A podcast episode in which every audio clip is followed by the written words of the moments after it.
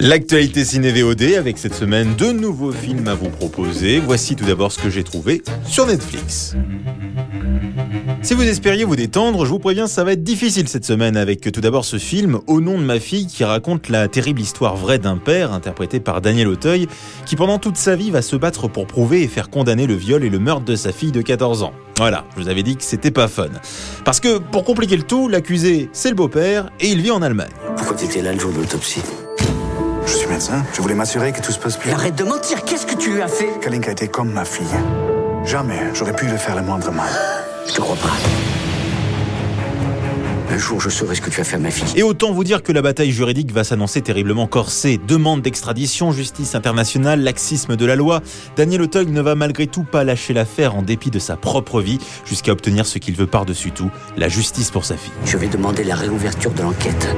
Même si vous avez raison sur le fond, votre plainte n'a aucune chance d'aboutir. Je vous en prie. Aidez-moi à ce que le meurtre de ma fille ne tombe pas dans l'oubli. Un thriller et drame à la fois, haletant, qui fait froid dans le dos et qui est servi par un excellent Daniel Auteuil et qui donne aussi envie de s'intéresser à la véritable affaire Bamberski qui a inspiré ce film. Comme promis, on continue avec les films qui inspirent la joie et la bonne humeur, cette fois-ci sur les chaînes Ciné Plus de Canal, qui vous propose Le Convoyeur avec Albert Dupontel et Jean Dujardin. Ça raconte l'histoire de Dupontel qui se fait tout d'abord engager, comme le nom du film l'indique, comme convoyeur de fond. Vous avez déjà subi des expériences traumatisantes? Non. Vous êtes marié Des enfants? Il finit par se faire embaucher, mais le personnage solitaire de Dupontel reste vraiment très énigmatique. Pourquoi ce métier? Que cherche-t-il à obtenir? Veut-il réaliser le casse du siècle ou tout simplement assouvir une vieille vengeance? Bossez où avant? J'ai travaillé dans une banque.